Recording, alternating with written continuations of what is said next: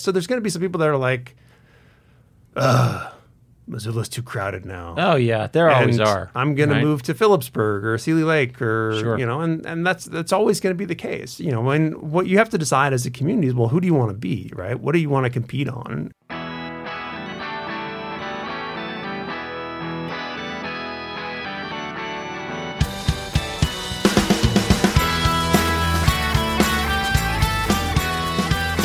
This is A New Angle, and I'm your host, Justin Angle.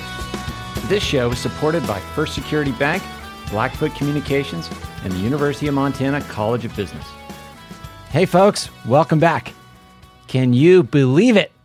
I'm actually here with Bryce Ward in person, in Studio forty-nine, fully vaccinated. Here we go. Bryce, how are you feeling today? Uh, well, I mean, we're here in person. Like, this is great. Like, I don't think I've been in a room with you since June. It has been a long time.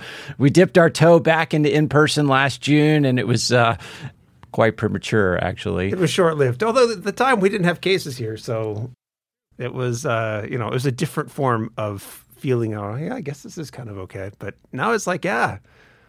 I think it was like right in that lull before the Memorial Day effect. Yeah, it was, yeah. You know, we were still kind of legit no cases.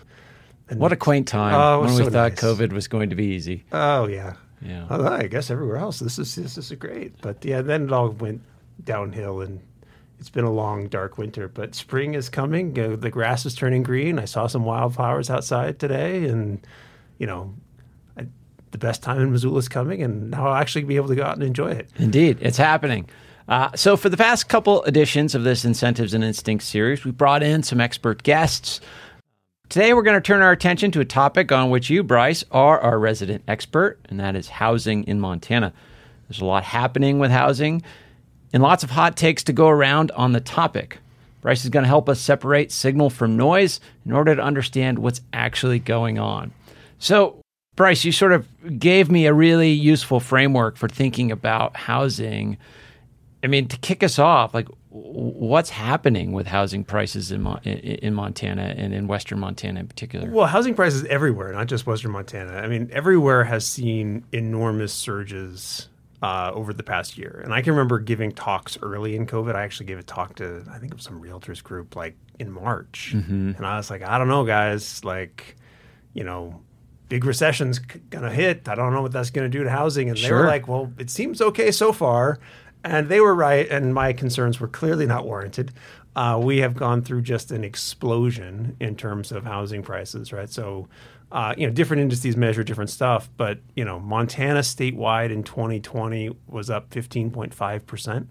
And those are year over, you know, so the, the way that, that it's called the, the F H F A Housing Price Index. And what they do, so the Federal Housing Finance Agency, you know, they get lots of mortgages. Mm-hmm. So they get to see what the same house sells for okay. or appraises for if you're getting a refi mm-hmm. over time. So they're basically, instead of just looking at what the median sales price is, which can get, get screwed up by composition of, you know, what houses are actually being listed or sold, they're just like, look, here's the same house that's being sold over time. And so they can look at that over time and tell us, oh, well, that's what on, you know, that's the, the actual rise in the tide. Sure. Same house compared to the same, same house, house over time. time. Actual right. transactions. Actual transactions, actual sales prices. And so that fifteen point five, that's purchases in wow. Montana. Um, that's the second highest in the country. Idaho was faster at twenty-one percent, something wow. insane like that. Yeah. But everywhere, like, I mean, the national median or national average was ten point five. Jeez. Right? So that tells us that there's something nationally happening yep. that's driving at least two-thirds of what we saw in Montana. But Montana is different for at least that extra third, that mm-hmm. extra five percent. And so, you know, there's, it's worth kind of unpacking both. These are the national forces, the kind of full COVID forces that are applying everywhere. And then what's specific is, you know, what's unique about Montana that's driving that extra piece? Well, let's take the national piece first, like broadly. I mean, ten percent is a big number for housing. It actually trails some of the capital markets. The capital markets and other asset classes have had uh, expansive growth in the past twelve months as well. How do you kind of think about housing relative to other asset classes at the moment?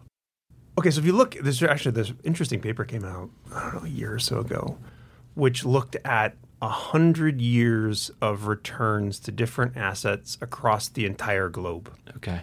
And what they actually find is that housing and the stock market actually rise pretty much together. I mean, they don't always go together. They're not correlated in terms of sure. each quarter they're rising the same amount.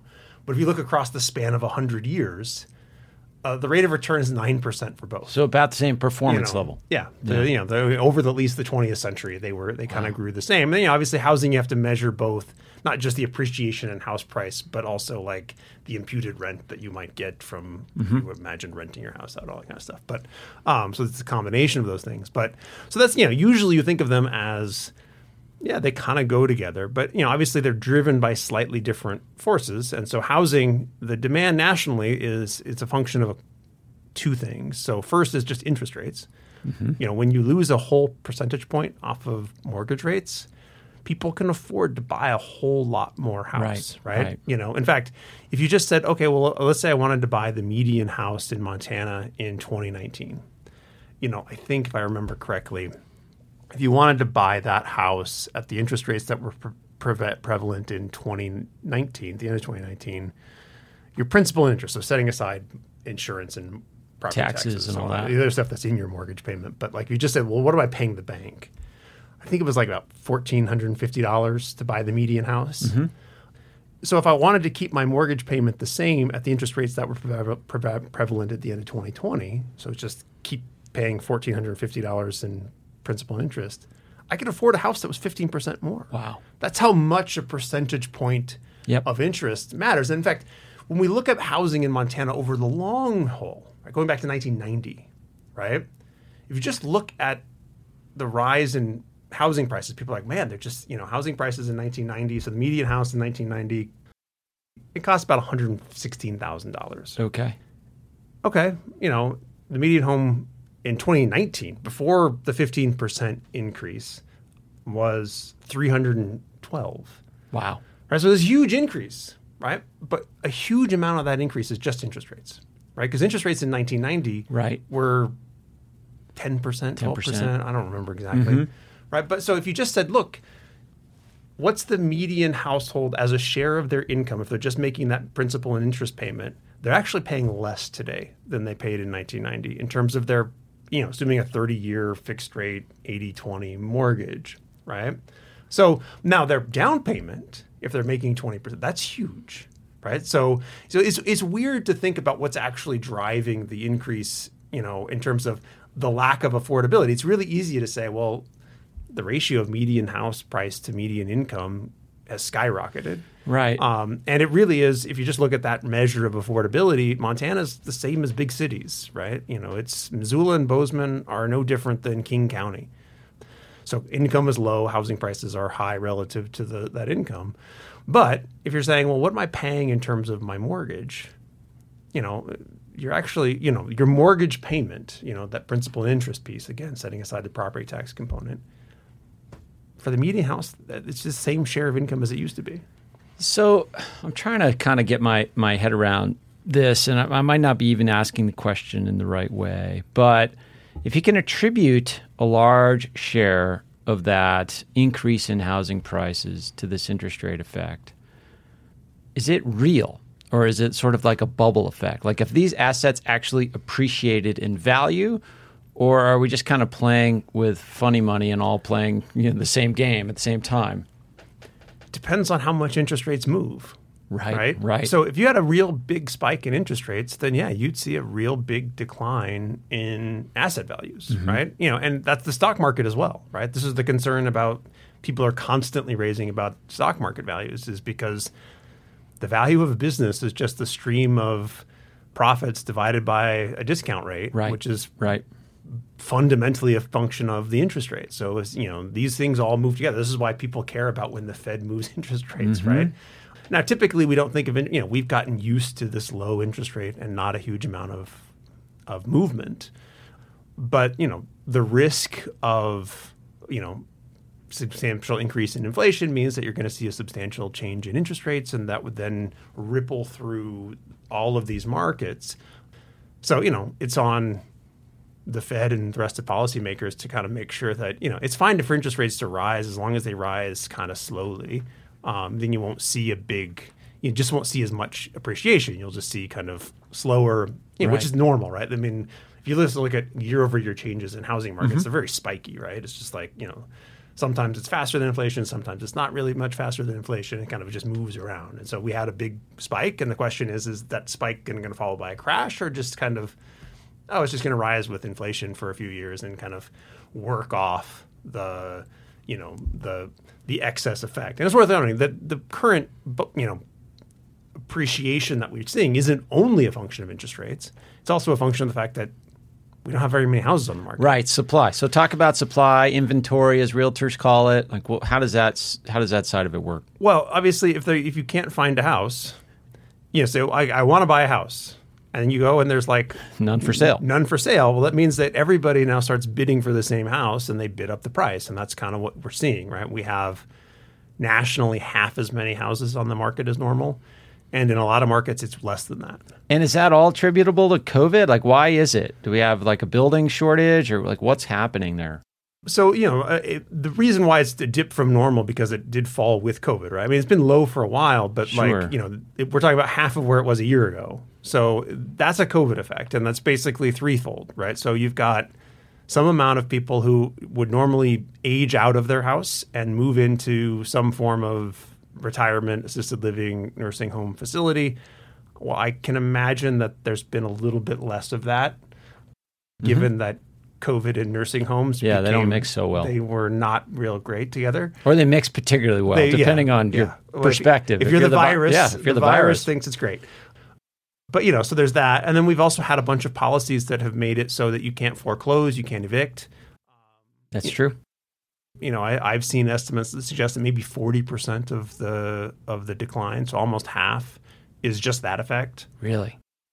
And would those people otherwise have been displaced they from their home? They would have been home? displaced. And so, but, you know, in terms of, you know, in, but, you know, in terms of what's driving sure. the increase in, in, you know, the reduction in supply, which then gets mirrored into, um, you know, prices. So, you know, so you have that supply side effect. And then, you know, now people are trying to build as fast as they can, but now we've got price interruptions in that market. So right. lumber price index is up fifty percent. I, I know a number of builders there in my family. And so I've heard horror stories. It's just like, you know, something that used to cost seven dollars now costs fifty-six dollars. Wow. And that's a mix of COVID interruptions in the supply chain mm-hmm. that haven't been worked through yet, right? So factories that shut down because of COVID. They're trying to catch up. And they are trying to catch up, you know, and so they, but, you know, they're just kind of, there also is just, there is a true demand surge because now you've got both. Everybody stuck at home is like, I need to remodel this house, right? You know, or I need different space because I'm working at home now, or sure. whatever it is. Like I, I live that as well, right? Uh, although I'm rethinking certain projects now that I'm like, I don't need to do this right now. Why am I paying fifty percent more for things? Yeah, exactly. Um, but you know, so there's been a big surge in in demand, and you know that's now making it actually harder for the builders to that are trying to build because it's hard to quote a price. Yep. To, if the market's moving between your the, quote and execution. Yeah, you're just, you know, if I'm I'm the builder, I'm now taking on this risk that the the inflation in materials is just going to kill my profit margin. Right. So maybe I'll just won't build, right? I'll just wait because I'm not building for a charity, right? Like, well, we collectively want them to build the house to kind of help deal with this surge. So, you know, those are all kind of what's kind of lurking around. And then obviously then there's just the COVID-related demand.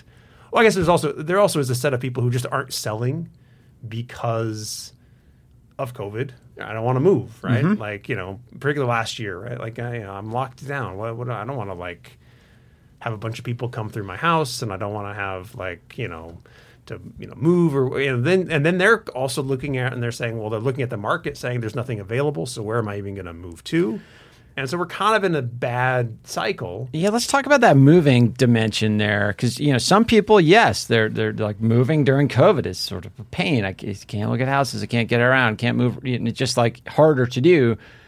Yet one of the popular narratives is that people are, are, are moving en masse from cities to places like Montana. So, you know, what's exactly happening there? What do we know about people's m- moving habits or what's happening with the mobility right now? It's hard. Yeah. Um, you know, there's a lot of people trying to squint at not very good data that isn't well designed for this, right? So there's some people who have looked at cell phones. Sure. Right? Okay. And it's like, well, you used to kind of spend all your time here and now you're spending all your time here. And so we're inferring that you moved from that. Mm-hmm. Uh, there's people who've been looking at address changes. It's filed with the Postal Service. But, you know, all of these data sets have some limitations in terms of, you know, actually tracking migrants. Sure. So we have to kind of wait for both the census so we don't know and yet. The I R S to kind of tell us. They're the better sources. Well, we know, obviously, because we're, we, we've seen enough in housing markets uh-huh. to know that there is a real effect of people leaving central cities and moving to exurbs and high amenity communities further afield. Mm-hmm. That's certainly true. How much is it? How big is it? How much of a change is it from what we're normally seeing? Still, I, I don't feel comfortable like with that. Now, obviously, anecdotally, I have new neighbors that are from not here. Yep. So, you know, I, I, I certainly can say, yeah, I, I've seen the evidence that that's true. And certainly, obviously, realtors are, uh, you know, we've seen lots of stories in the Washington Post or whatever it is that where they're interviewing Montana realtor, real estate agents about the boom of people coming here. So, you know, there's certainly, you don't get a fifteen point five percent increase in year-over-year housing price increase from just people moving in town yes. uh, based on low interest rates and lack of supply. Mm-hmm. There's definitely something happening that's people moving from elsewhere. So that certainly is a piece of this story. Um, the question is, is how long, you know, is this a temporary blip? Is this a one-time thing? Is this, a, or is this the the trickle before a flood? And so when we talk, think about affordability, I mean, relative to other places, you know, there's been this nationwide rise. Montana is, has risen at a, at a faster rate. So is, is Montana affordable? Like, how do we even define affordable? Um, so we, housing economists, we have three different definitions, and all of them have their trade-offs, so there's not like one, right? So first you say, well, look, relative to someplace else, is Montana cheap? Right. And obviously, to the extent that the big central cities have seen price or slower price appreciation, because they still have the interest rate effects as well. But, you know, if, if Montana surges, then some of that affordability gap goes away. We were already more expensive than a lot of places. Mm-hmm. Uh, we used, at least before this surge, and I haven't, we haven't seen the full data for twenty twenty yet, so I don't know exactly where we're going to end up. But, you know, but we used to be kind of, well, we're certainly cheaper than coastal big cities, but most places in Montana were more expensive than other smaller places or the South, mm-hmm. um, at least in terms of buying a house.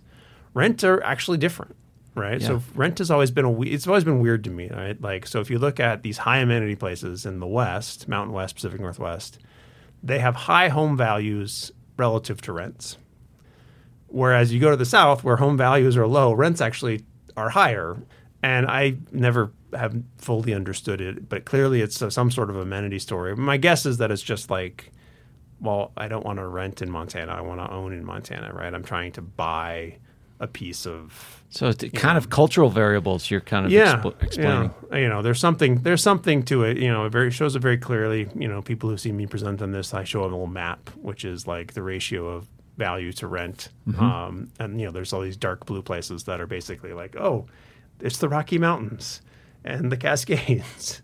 And then you go down into Florida and Georgia and it's just reversed. Huh. Um, so, but, you know, I mean, so certainly, you know, so there's just the look if I'm just looking around and saying, well, I, I can live wherever I want. What's cheaper, right? So that's one set of people who they just care about the relative price.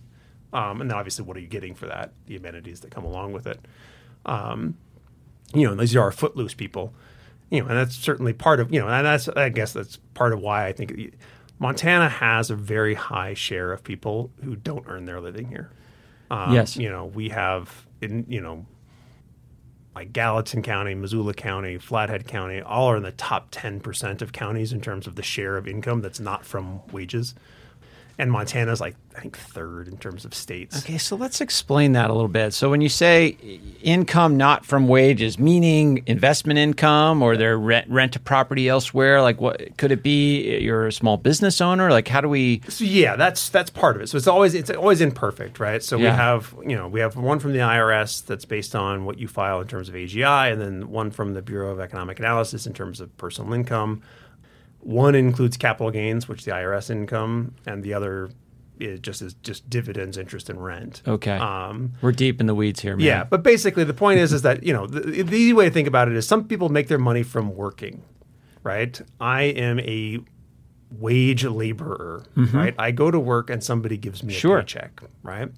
And historically, almost all people worked in the town that they lived in, right? And so the paycheck that you got depended on where you lived. Mm-hmm. And so normally in a normal in a, in a world in which there's literally no footloose people, then all of all income is just based on what's coming from the community, and then housing prices are just a function of what. Sure, it's a relatively closed system. Yeah, it's a closed system, and it's based on the the strength of your economy for generating sure. income. As the share of people who don't earn their income from their local job grows, mm-hmm. well, now the housing market is no longer entirely local. It's in some sense national, right? Because you have people who are like, I can live wherever I want. Yep. And historically, this was just like, I have money, right? You know, I'm retired and I have a the classic pension. Trust funder, right? I have a trust fund. I'm just a capitalist. Great. Well, where do where do people who can live wherever they want want to live? Sure. Malibu. Yeah, high amenities. Let, go find me the best amenities, and that's where you'll find large concentrations of people who make their income not from local wages. And so because Montana has a high share of that, that means that our that drives that housing price effect, right? Because mm-hmm. it's like, well, now instead of just having the people who are living and working in Montana trying to buy their house in Montana, you've got a bunch of people who can live wherever they want, and they're competing for the same houses in the same places, right? Right. Now we add to that, and it used to be a small share of workers who can work wherever they want, right? And that's kind of what COVID has maybe possibly changed. Sure, and we'll we'll come to that yeah, in a moment. Is that, you know, that share of people is now growing as well, but so you have this kind of, you know, in nor- you know, when we kind of normally think about a housing market, you're like, oh, these things all go together, right? There's the labor market, there's the housing market, and then there's just kind of those people are kind of cycling through. And then as wages go up in an area, it becomes more attractive, and that will drive housing prices. That's this kind of standard, simple story. But it's well, not so simple. It's not so simple when you have a large share of people who can live wherever they want. And, you know, historically that was retirees and trust funders, and, you know, now we're potentially adding in workers as well. And you said, I couldn't remember the three counties. I think it was both, or Gallatin County, Missoula County, and... and, and yeah, and Flathead. And Flathead. You know, it's, not, it's not just them, to be honest. M- enormous shares of Montana are in the top ten percent. I don't remember. Top exactly. ten percent nationally? Nationally, in okay. all, of all, amongst all counties in terms of the share of income that is coming from non-local, non-wages. Hey, we, do we know why that is?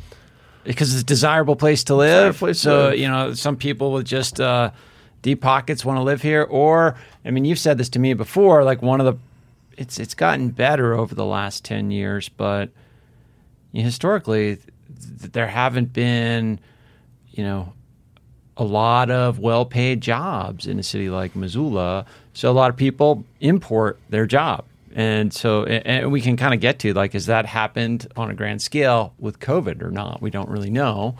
Yeah, so it's, it's really just the question of, so we know it's happened during COVID. Sure. What we don't know is what's going to happen after COVID. Right, right. right? And so, but yeah, so in terms of demand, right, so we have, okay, so we had the interest rate story.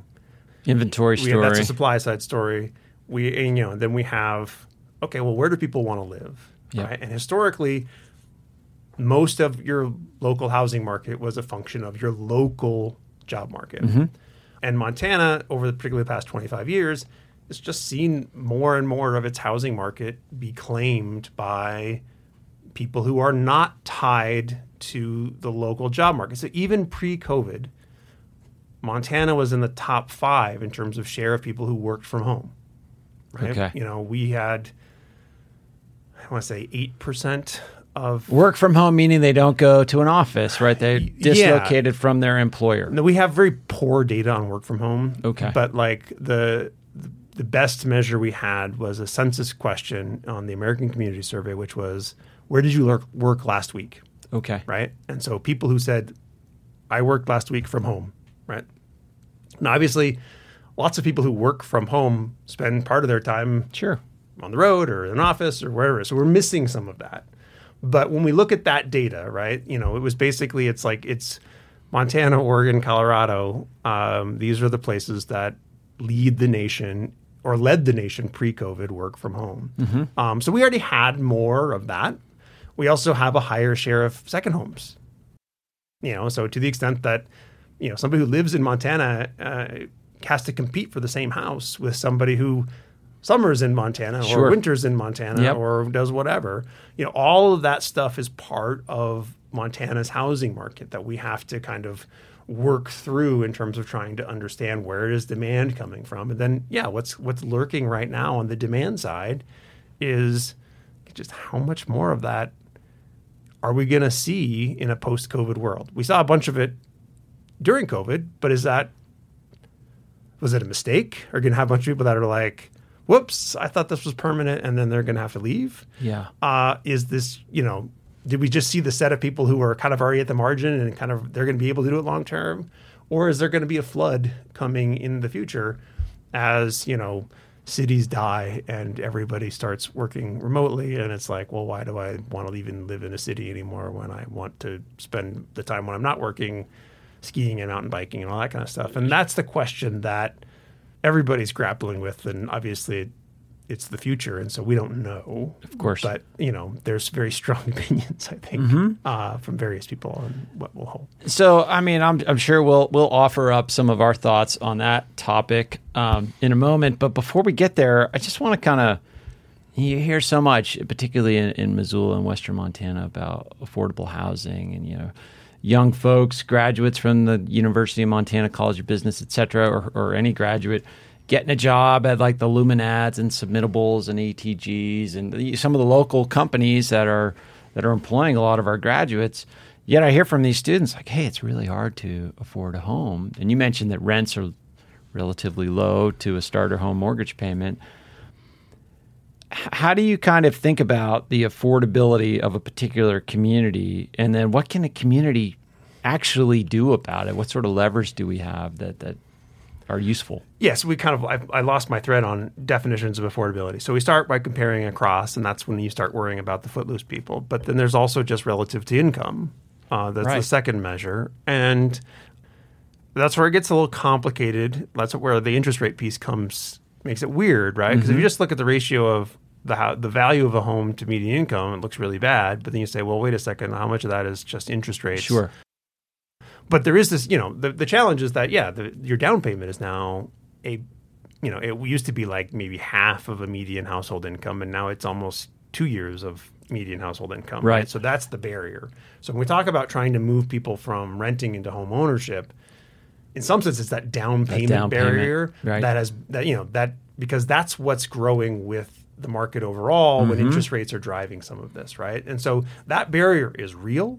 And certainly when you're seeing fifteen, twenty percent, you know, and fifteen point five, that's statewide. Yeah. You know, my best guess for Missoula is twenty.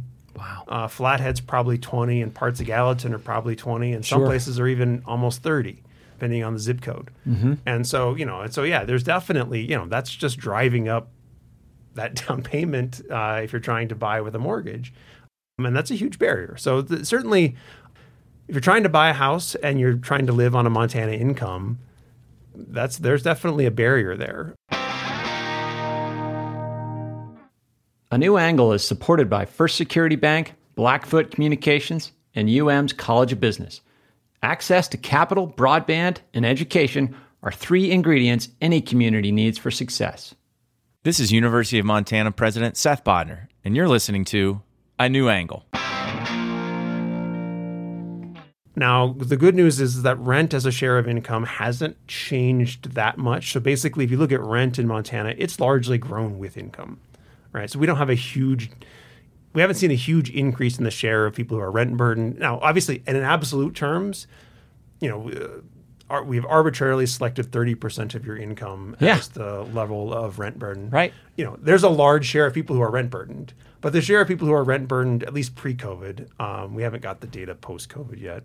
And Montana was actually slightly less than national average, and definitely less than other parts of the West. Right, that makes sense given right. our rents are, are yeah, lower.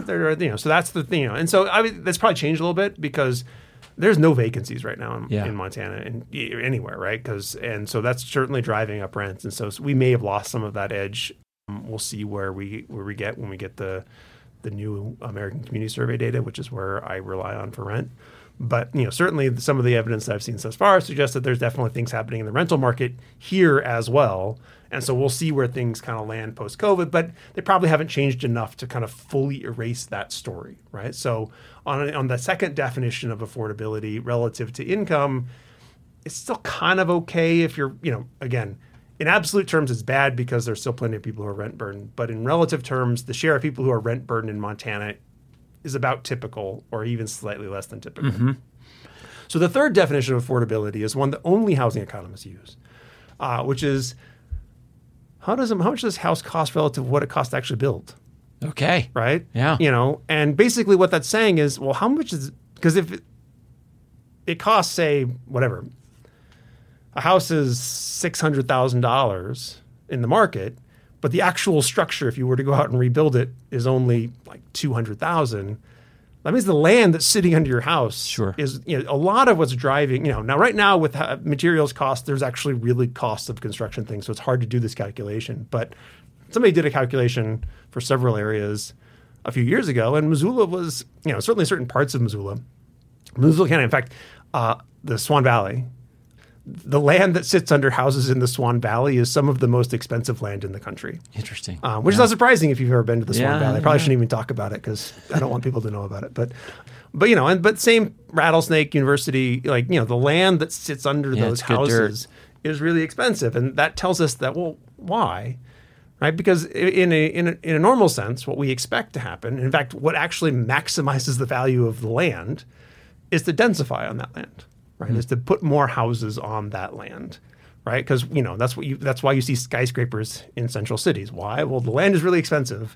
So what do I want to do? I want to use every square inch of that land right. as extract much as, I as can. much rent from that. You know, and so I asset. build a big giant, giant tower yep. on it. And so you know, your next question was, well, what do you do, right? Well, within a market context, well, if demand is high, I have to deal with supply, mm-hmm. right? And so I got to build more build houses. Build more houses. And obviously building more houses is very unpopular because I only have two options.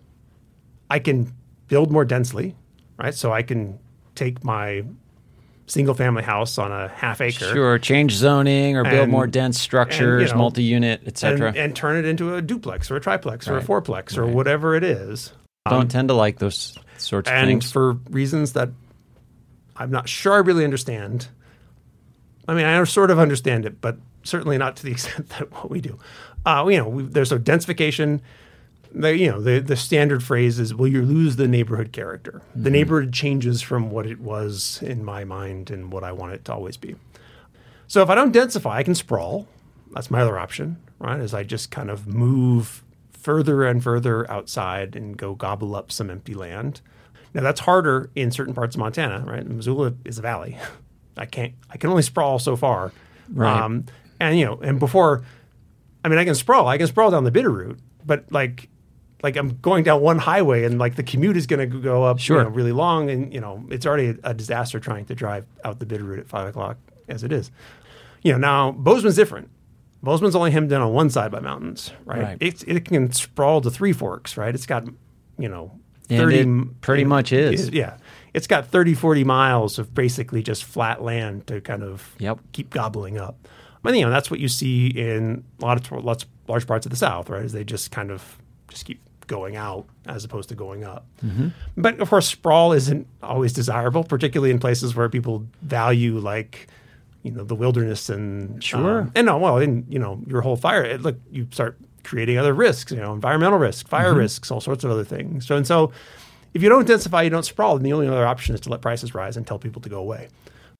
So, you know, there's no, those are your options in a market context. Now, there's always aftermarket stuff in terms of, well, we can subsidize this. Policy or, you and know, so forth. But, you know, obviously yeah.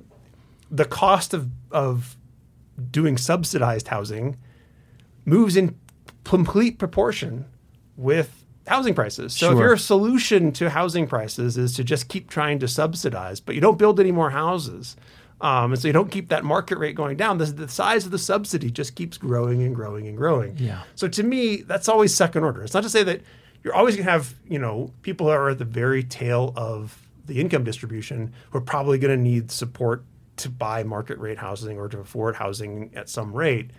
But we want to keep that share small by providing market rate housing to as many people as we can, mm-hmm. which means that, you know, you have to choose amongst those three choices, which is, look, all of them have are undesirable. Lose neighborhood character, sprawl, let prices rise, and tell people to go away. None of those are good. But this is what policymakers have to ultimately do, and why you need to have good social capital in a community so that you can have the difficult conversation about where to draw the line in terms of trade-offs, right? When do we start densifying? When do we make multifamily housing legal, and where, and how much?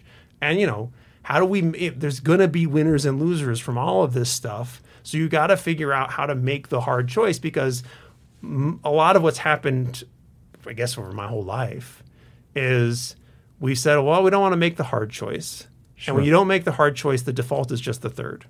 Prices go up. Mm-hmm. You tell people to go away.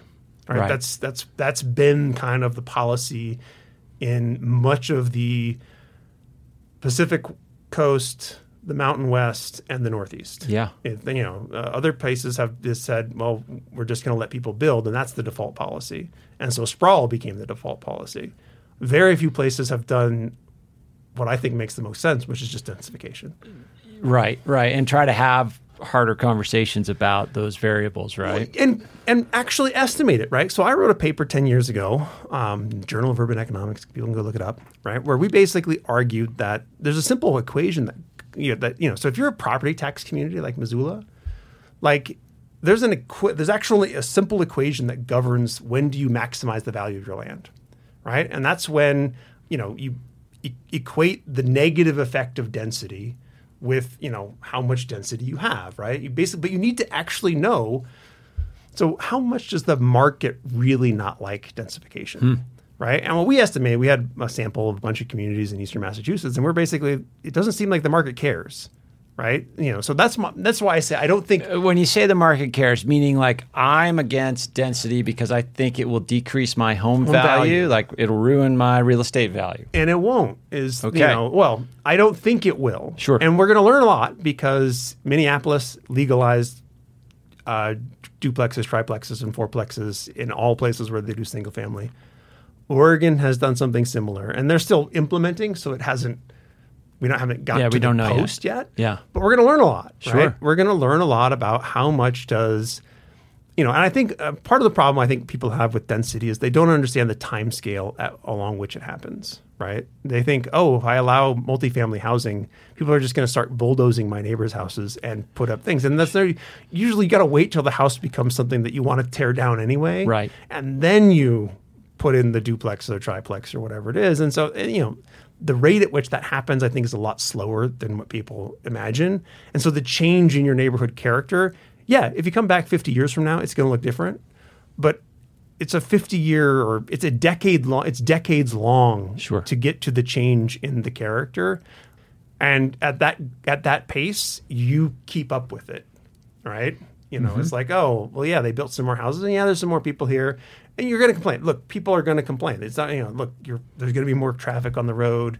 There's going to be more people at the trail. Oh, yeah. Um, but, you know, that stuff has already been happening. Like, we've seen enormous growth in all parts of Montana, or most parts of Montana, certainly in Missoula and Bozeman and all that kind of stuff. And, you know, there's a rate at which you can grow where, yeah, you're going to notice, but you're not going to, it's not going to be, for the vast majority of people, it is still within the toleration bounds, right? So there's going to be some people that are like, ugh, Missoula's too crowded now. Oh, yeah. There always are. I'm going right? to move to Phillipsburg or Sealy Lake or, sure. you know, and, and that's that's always going to be the case. You know, when what you have to decide as a community is, well, who do you want to be, right? What do you want to compete on? And, you know, some places have to compete on, yeah, we want to be, we want to grow. And if you want to grow, then you got to ha- keep housing prices in a range where people want to live here. And, you know, that requires figuring out how to actually build houses. Right.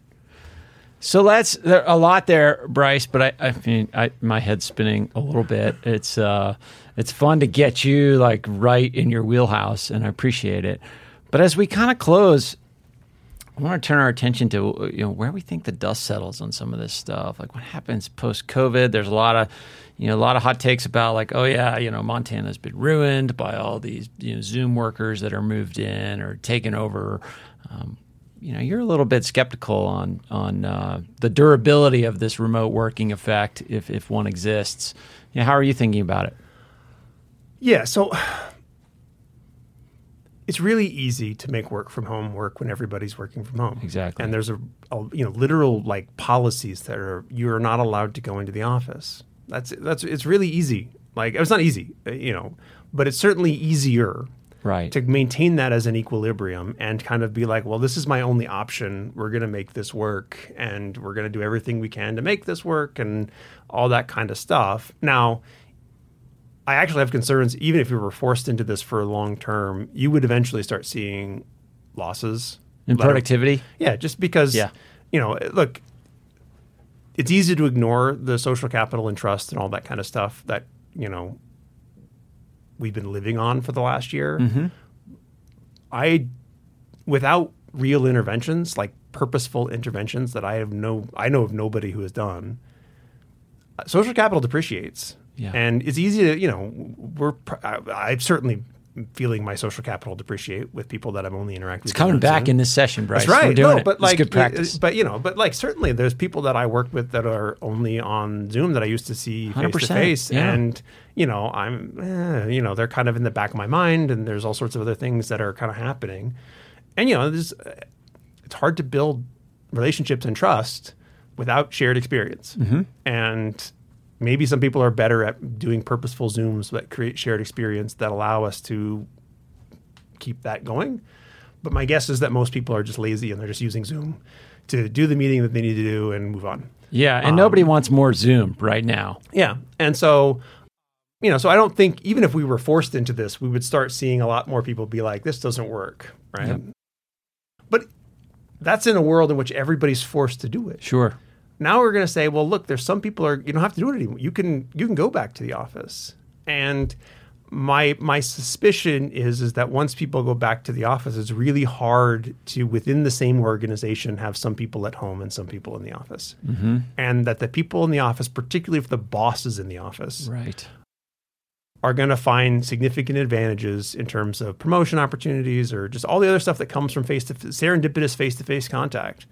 That, you know, it's easy to forget if you don't care about it or if you haven't been dealing with it. But like a lot of opportunities for advancement come from random conversations with people that you bump into uh, either in the office or on the street outside the mm-hmm. office and all that kind of stuff. And people who try and, you know, there's certain people who will be able to kind of do this more long term, right? They're not trying to advance. They have a certain, you know, so my guess, my my prediction for the future is that you're going to see separation, right? So there's going to be a set of workers who, yeah, they are output oriented. They don't need to be monitored. Yep. Um, they can learn on their own. They're basically all the people who've already were working at home, you know, there's just going to be a larger set of them because yeah. they're going to be able to say, oh, like I already did it. I'm, you know me, I know you. So great, go live wherever you want, right? But if you're somebody who's trying to climb a ladder, so, you know, you're young and starting out, you're trying to advance, uh, your output is hard to observe. Um, so I need to actually monitor your inputs. The boss has got to be actually looking at you and saying, oh, what are you doing? It's going to be a lot harder for those people to survive in a fully virtual environment. And so you're going to see a lot of pressure for them to come back. Now, the question is, is how much power do the workers have to kind of push this away? But right. my guess is what you're going to end up with is you'll have a set of companies that are largely in the office. I mean, I think you're always going to be a, you're going to be allowed a little bit more flexibility after this, right? Particularly if I already know and trust you, like, fine, you want to work at home one day a week, great. Like, one day a week isn't going to kill the, you know, functioning of relationship building and all that kind of stuff. But, like, you know, a lot of firms are going to have to think really hard about how much face-to-face interaction is, in fact, necessary. Mm-hmm. And if we're going to allow it to not occur just kind of by forcing everybody together five days a week, you know, you have to be very purposeful about it, you know. And I don't know how many companies are going to invest in the time and energy into saying, okay, well, we need to now have this type, we need to have these types of structured interactions and these type, you know, these type, this, to just to make sure that we're getting people to the comfort level. You know, ultimately, you know, as you know, because I taught your class last week, you know, a lot about social relationships is about access to resources. Yeah. Right. It's about getting things without having to pay for them. Right. It's about getting something from somebody else, a favor, piece of information, and all of that stuff. A lot of that's just random, like, you know, you know, you might know, not know the answer. Yeah, it's serendipity. Bryce, and he's just right over there. I'll just go ask him. Sure. I'm not going to pick up, I wouldn't pick up the phone if he wasn't there. I, if I walked by his office and he wasn't there, I just wouldn't ask, mm-hmm. right? So there's this whole margin. And we, again, the question is how valuable, and we're going to learn a lot about that kind of stuff. Yeah. Because you're going to have experiments of companies that try and go entirely online. They're going to say, well, we see, we think we can compete just fine uh, entirely online, people living wherever, and we're going to try and attract a quality workforce who is really into w- working from home or working from anywhere, and they're going to try and compete that way, and they're going to be competing in the same industry against people that are doing a more traditional model, and we'll see who wins, right? And we'll, that'll tell us a whole lot about how important these effects are. But, you know, the basic suspicion that drives a lot of me and other urban economists is nothing that I do on Zoom, I didn't do on a conference call in nineteen ninety-seven. Sure. Right? I just sent a PowerPoint by email, and then I would say, move to the next slide. So I can remember being a consultant on phone calls, looking at PowerPoints, and it, I was talking into the air just like I do on Zoom. Now, there may weren't cameras, we weren't looking at each other, so that's slightly different. But honestly, at this point, I feel like whenever I give a presentation, nobody has their camera on. Mm-hmm. So it's really just a conference call where I'm presenting information. Yeah, and I mean, somehow how that shakes out will be determined, you know, on both the supply and the demand side. On the demand side, you know, a client might just say, I'd rather have Bryce cheaper, not have to pay him to be here, not have to pay him to, you know, fly, be in a hotel room, all those billable hours and expenses. Yet at the same time, they're probably going to, you know, maybe having you in the room leads to better outcomes. We don't really know. And that's what we're going to learn. We're yeah. going to learn how much it actually affects outcomes and how much of it, you know, and and what is specifically and where, right? You know, because yeah. it, it doesn't have to be all or nothing, right? We basically took every possible job that could maybe be done sure, at home and did it, and we shifted it home. And now nobody thinks all of those jobs are going to stay at home. The question is, is what's the margin? You know, where do we actually land in terms yeah. of who's at home and who's not? And, you know, my basic prediction is that all the forces that drove people to cities, they're still there. Mm-hmm. And, mm-hmm. you know, drove people to the office, they're still there. All we've really done is give more people a taste so that they'll bargain and say, I'd like to do this more, right? And the question is, is, well, where do the bosses come down in terms of how many people can do it, and, you know, can they manage it? Because that's, right. the, other, that's right. the other thing, right? The is, big costs to you know, managing it. And, you know, look, it's certainly, we know it's possible, right? But it requires you, the manager, to learn a new way of managing people if you're really going to run an organization entirely remotely um, in terms of, well, how, who are you hiring? How are you onboarding them? How are you building their relationship? Mm-hmm. How, how are you maintaining you, the relationship? How are you thinking about culture? All you these know, things. All these types of things in terms of, you know, if if your contract is purely economic, give me this particular output and I will give you this amount of money. Work from anywhere is fine. Sure. But to the extent that you also have any relational contract or any kind of other thing that's part of what you're trying to get done, or your output is hard to observe, right? Well, now I gotta how how do I show input when, you know, other than surveillance? And surveillance is the absence of trust. Surveillance is not trust, mm-hmm. right? Most people want to live in a more a relational contract where I don't like the family at work metaphor, but there's something like we're a team, sure, right? You know, some camaraderie. There's some form of you know. there's some form of social exchange here where we're part of a team. And so as as such, there's expectations that you're going to treat me in a certain way. And in particular, you're going to trust me to do what I'm supposed to do without micromanaging me or doing all that kind of stuff. And I'm going to provide you, you know, work. You're going you're going to take that risk on me, and I'm going to give it to you without requiring that I be micromanaged and sure. all that kind of stuff. And then, you know, the challenge is, is that that's all built on a relation. And if you're not having interactions which promote that relation, how do you get to the point where you have the trust to let people work from home when I can't just basically say, you know, if you, I work from home, but I only have, I'm employed by clients. So it's really easy. If I don't deliver them a report, they'll they can see I didn't do the work, mm-hmm. right? And but you know the rest of it, you know. So but if I'm just a part of a team, and you know, does the boss really know? And how much resentment it's going to build up from, you know, oh, I think he's out, you know, biking all the time. I mean, that's the other part that you know I think people haven't fully appreciated. It's also really easy to work from home when there's nothing else to do. Yeah. Right. Like, oh, you mean that I can now meet up my friends for a restaurant for lunch and, you know, go to the gym and, you know, all of these things, you know, depending on where you lived, mm-hmm.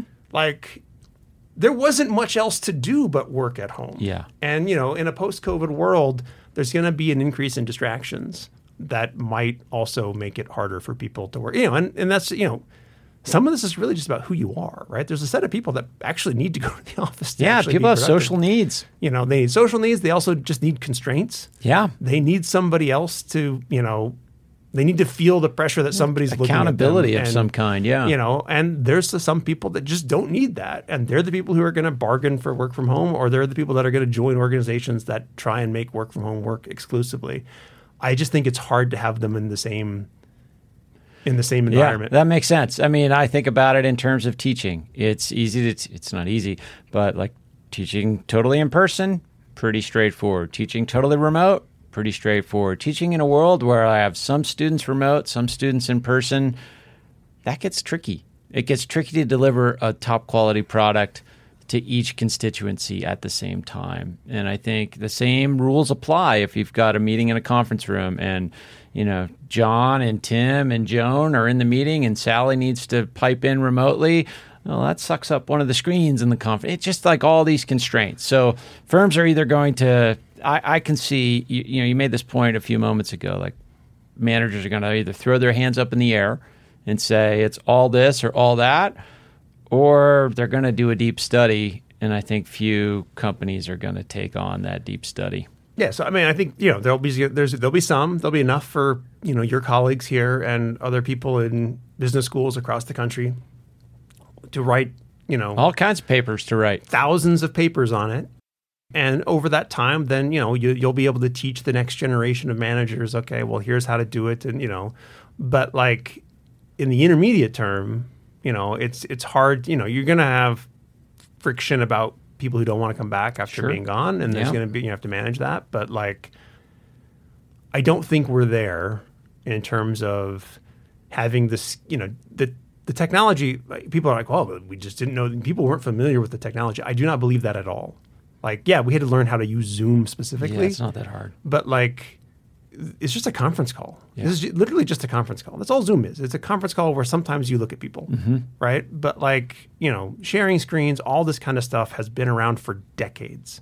And in the nineties, when I first started thinking about these issues, like, you know, the, this was the thing, right? This was the beginning of it, right? Yeah. The internet is new, you know, and I can remember there are papers, you can probably go find them on, they call them lone eagles, right? These, you know, tech workers who were buying up mountaintops and random rural places. And this was the new rural development strategy. Sure, lone like, eagles. I love it. You know, there's going to be people that are, you know, these, you know, and I can remember my dad built houses, and like, I can remember him building a house in the late nineties, you know, selling a guy a lot on top of a mountain, building a big house. He had a big garage. We had monitors all over the place. Mm-hmm. And, you know, he worked in Silicon Valley and he worked in Southern Oregon, you know, his job was in Silicon Valley, but he lived in Southern Oregon.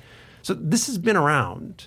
Right. And yeah, I think the margin will increase. We, you know, we've kind of kind of got more people like, oh, I should do this. Right. So they're going to ask for it. But like, in spite of that technology being there for twenty-five yeah. years, yeah. we still were, big cities were thriving. Mm-hmm. So I think you got to assume that the forces that were there pushing people into those situations are are real. Yeah. And, you know, and we have fancy, we call them agglomeration economies. You know, there's all sorts of reasons why, you know, people have talked about cities. And just because more people want to work at home and want that flexibility, that's always been there. True. In fact, I don't know if you remember, but you do remember at Dean Giant Guy and Chetta's going away dinner, I sat with you and your wife, yeah. and I talked about my vision for creating a separation between part-time and full-time workers. Mm. It's the same thing. Yeah. Right? Part-time and full-time don't work well together. At home and in person are likely to have the same kind, almost almost purely analogous kinds of frictions in terms of, I'm doing more than you think I'm doing, you know, that's the part-time worker, and the full-time worker thinking that you're just a slacker who doesn't do anything, and, you know, you're making my life hard because you're not here and when right. I want you to be, and blah, blah, blah, blah, blah.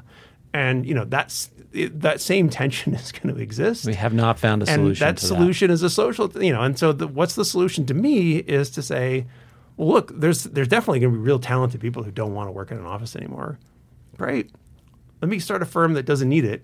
But you know what I have to do if I want to do that? I have to be the one who's investing in the research and the experimentation and the consultants who are going to try and help me figure out, how do I actually make this work? Yeah. How often do I need to force people to be in a room together? How, you know, how do we create relationships and social networks that are, you know, are an important part of getting work done, or am I just hiring a bunch of automatons and everybody is just kind of in their own little silo doing their own thing? But that's not usually most knowledge work, that, you know, most of the at-home work that people are doing is at least in part team-based. You know, you have to be able to work with somebody else, and, you know, maybe I can get it commodified so that it's like, you do this and then you hand it to that person, and they, you know, and they don't actually need to know each other that well. Mm-hmm. But, you know, my expectation is that now you're going to have at least a small team. And so you're going to have to figure out how to keep that team functioning if somebody's in Missoula, somebody else is in San Diego, and somebody else is in Florida. Yeah. And, you know, that creates a lot of opportunity. Yeah, the other thing is worth pointing out is it also creates a lot of risk. Right? So if you're in Missoula, professionals make a lot less, twenty-five percent less. Right. Um, in Missoula. Mm-hmm. And if we really get to a world where all of the professionals in Missoula can get jobs in Seattle, you know, national wages as opposed to Missoula wages, if I'm a Missoula company, that scares me to death.